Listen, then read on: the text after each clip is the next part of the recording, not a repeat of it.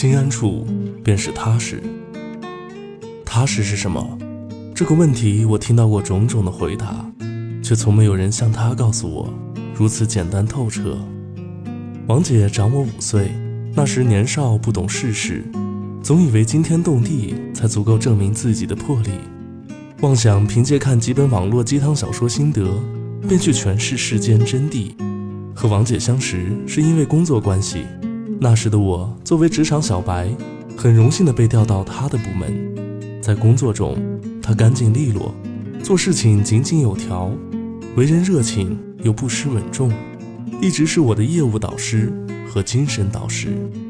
在生活中，王姐也是个很有格调的人，虽然都是打工一族，但是他却从没有放松自己生活的要求，首饰、妆容都精致典雅，让人每次见都眼前一亮，以至于我一直以为他应该是很追求时尚的人。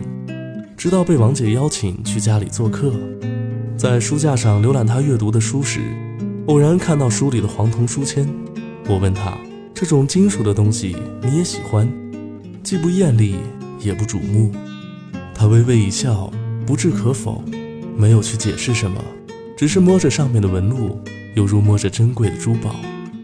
多年以后，渐渐成熟，内心也变得更加稳重。眼花缭乱的图案反而令我心烦，追逐时尚的脚步常使我疲惫不堪。于是，我爱上了读书，也想起王姐的黄铜书签。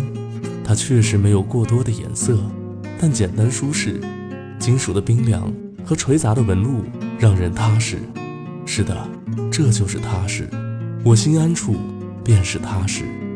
原来，真正会生活的人，不是刻意追逐，而是坚守自己。等待被解读。